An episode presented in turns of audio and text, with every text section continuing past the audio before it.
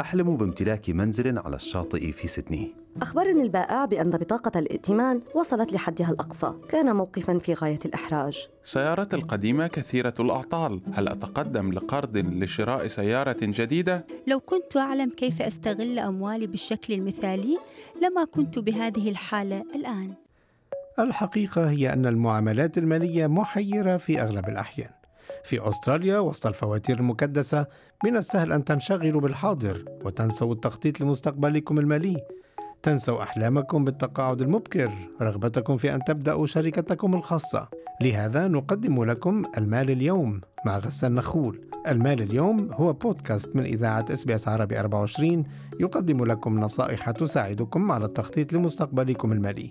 استمعوا إلى المال اليوم على أبل بودكاست وجوجل بودكاست وسبوتيفاي أو على منصتكم المفضلة للبودكاست.